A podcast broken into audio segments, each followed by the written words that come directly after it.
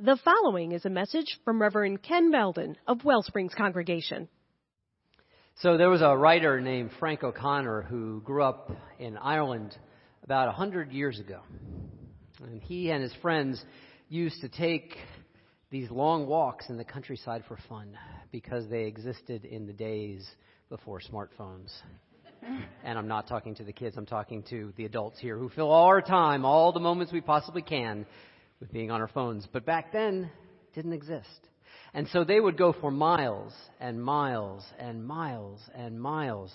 And the interesting thing about the west coast and the west of Ireland is that it looks really similar now in many ways to how it did back then. Fields and walls, walls and fields.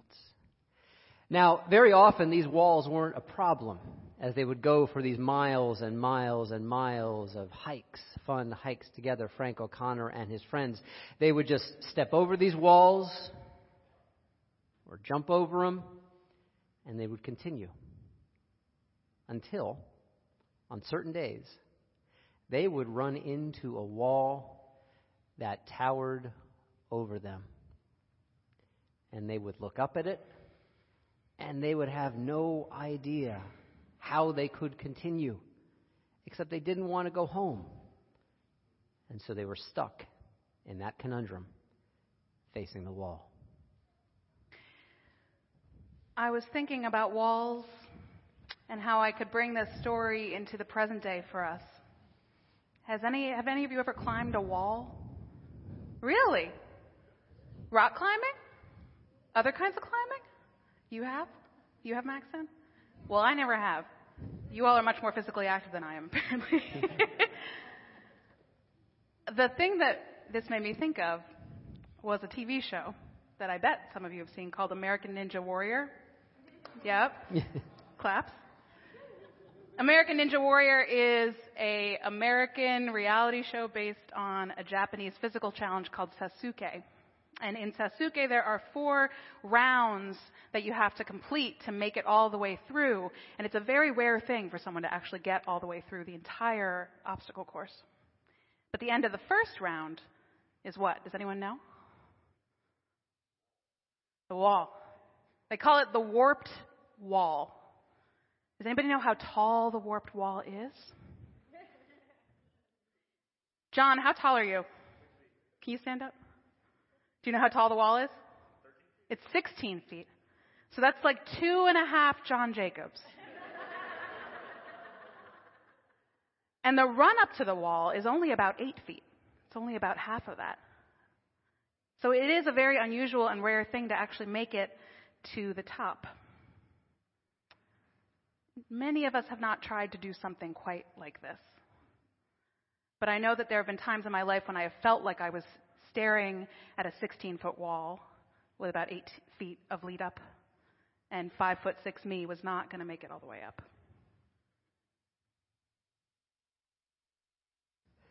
So remember, I said this was a story of Frank O'Connor that happened about a hundred years ago.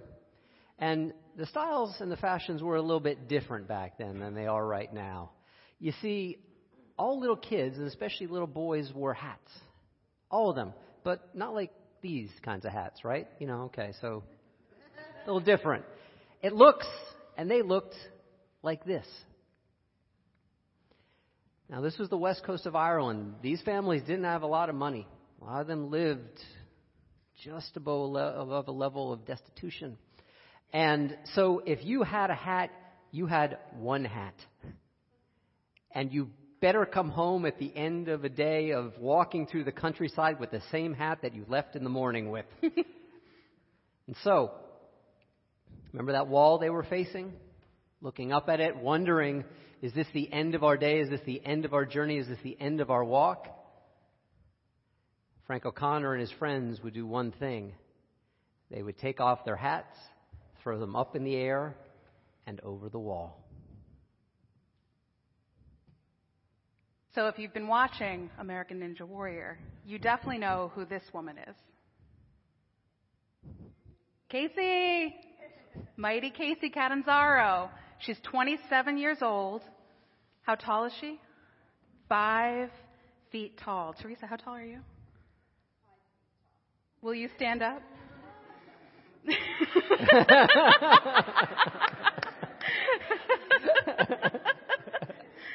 no heels. This is what five feet tall looks like, everybody. She and I live together. She's not five feet tall. There we go. Oh. That rounds up. I think that's good enough. Quiet down, Ken. This is my part of the message. So Katie Catanzaro is five feet of pretty much pure muscle, right? She is the first woman to ever compete, uh, complete the qualifying course of American Ninja Warrior in competition, which means she was the first woman to get all the way up that wall. Five feet to 16 feet. That's about three times her height. You're six foot tall? Stand up again. Anybody here two feet tall?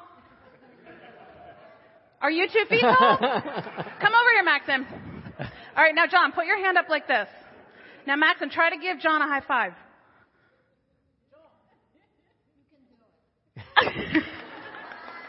All right, get, give him a give him a low five. Yes. Uh-huh. Katie Catanzaro has pretty much the only disadvantage in American Ninja Warrior that you can't do anything about. She can't train harder. She can't get more pumped and more jacked to increase her height. It is what it is. And so the only way for her to get up that wall, the physics of how she has to do it, you see, you can't run up the warped wall like this, like you think of in, you know, a martial arts film where they would go up and then they would flip over again, right? Because that's what she would do. She has to run with her face towards that wall. And when she gets about three steps up the wall, she just has to jump. She has to surrender. And she has to hope and pray and have faith and trust that whatever she's done already will give her enough momentum to be able to wrap her fingers around the top of that wall. She can't work harder. She actually has to let go and give up a little bit and hope that what she's done will be enough. So there, Frank Connor and his friends are. The cat is out of the bag. The hat is over the wall. The decision has already been made, and there is no turning back. And this is the moment when their grit, when their ingenuity and imagination and resilience comes to the fore, because they have to find a way to get those hats, and they want to keep walking on their journey. And so I imagine that maybe they did something like this. You know, those of us who do yoga, we would call this a tabletop pose. This is 1920s Ireland, so there is no tabletop pose. They just call it someone get on their hands and knees so we can stand on your back and try to find a way over. That's the name of that pose. Or maybe some of them found other walls nearby and started to stack up rocks, and one of them got to the top and lifted the rest of them over so they could go to the other side and they could get their hats and not just retrieve what was so precious and important to them, but even more precious, they could continue with their walking. How many of you all have felt frustrated by something recently? Yeah. You know, I looked up the root of the word frustration in Latin this week. I thought it would be something about being angry, right? Rage, frustration, it sounds like it's somewhere in there. I think of frustration as kind of low level anger for me. But the root of frustration is actually disappoint. Disappoint. When we reach for something and we don't make it. When we try to get over that wall and it doesn't happen. And I know that in my life, when I encounter frustration, I don't usually treat it the way Kacy Catanzaro does, and I don't usually treat it the way those little boys did in Ken's story. I usually try to put my head down and drive it through the wall like a drill. I see a couple nods. That doesn't always work. And even if it does work, it hurts. So this fall, the message series that Ken and I will be preaching and actually, that we're going to invite another preacher to join us. One of our worship leaders, Jess McCoppin, is going to offer a message in October. The message series that we'll be sharing is called Failures, Frustrations, and Fresh Starts. And we'll be learning a little bit about the ways that we might approach those things in our lives more the way Kacy does, or the way those little boys do in the story. What might happen if we get creative? If we throw our hats over the wall, right? Make something in our lives that feels like an obstacle, that feels like a have to, that feels like a should, make it work for us. Make it work to help us get where we want to be. What if we approach it a little bit more like Kacy? Do our best to prepare and then trust in the moment. Surrender. How might our lives be different? It is our practice here at the beginning of fall to do something that is a little bit fun and a little bit creative and a little bit of letting go. We blow bubbles. Bubbles. Everything you've waited for, kids, is just about to arrive. Hospitality, folks, if you would start to hand out bubbles to everyone here. You see, uh, we're not all facing literal walls right now, and we certainly don't all have hats we can throw over those walls. And, however, we all have these bubbles. And so I'm going to ask you to rise as you're able, or sit where you are, and please start blowing these bubbles. We have learned from the mistakes of the last few years, these have a really wide mouth on them. So these bubbles will be abundant. And remember that we do this here at Wellsprings because the nature of water is to move as is the nature of our lives is to be flexible and grow. And sometimes folks, we do things simply because it's fun and perhaps for some of us, especially the adults here, maybe it has been years or decades simply because we've blown bubbles. Please folks, blow your bubbles.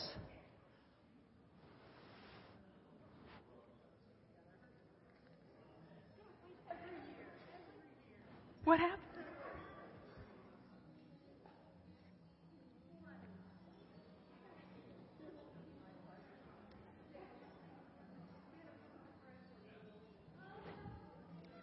Ooh, thank you. You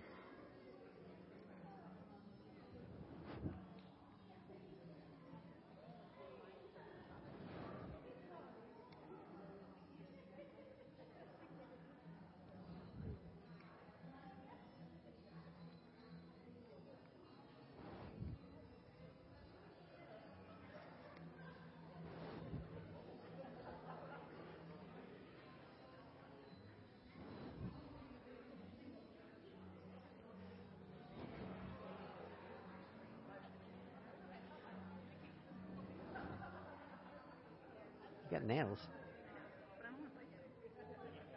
Oh, also, you don't want to spill it. All it.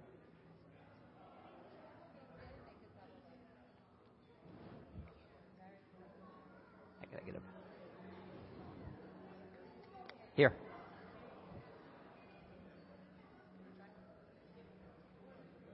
Oh, take pictures. Yeah. I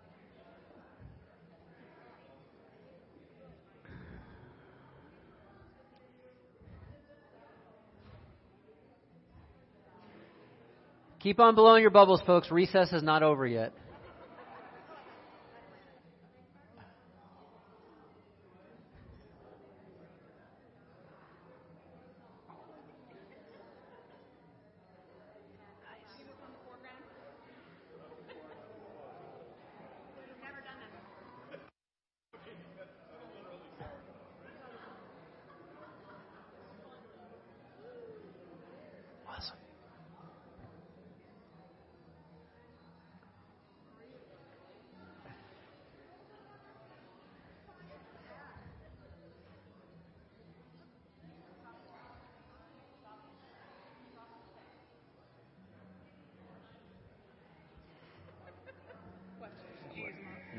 No. That one's a little defective. I think it's a little bent.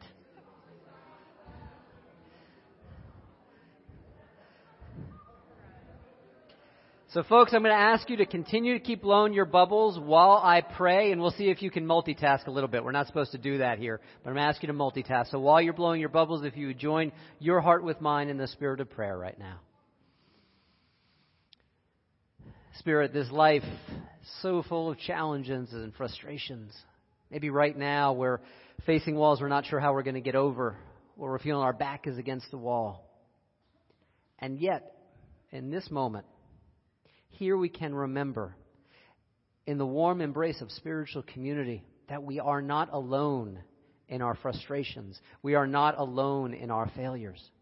and that indeed from this deep reservoir, the charge of the soul, this energy that uplifts all of us, we may find, perhaps even beyond ways that we could imagine right now, resilience, hope, creativity. Because the first thing we need to do to give ourselves to those realities is to literally give ourselves, to open ourselves to the fact that maybe sometimes we just need help. And asking is an opening. Opening to the depth of our story, opening to the depths of each other's stories, just as Jessica talked about this morning. Individually, collectively, there is such strength in our being together. May we draw from that deep reservoir of energy that we call the charge of the soul, be filled and go out as channels for streams of love and energy and grace that the world needs. Amen. If you enjoyed this message and would like to support the mission of Wellsprings, go to our website, wellspringsuu.org. That's Wellsprings, the letters uu.org.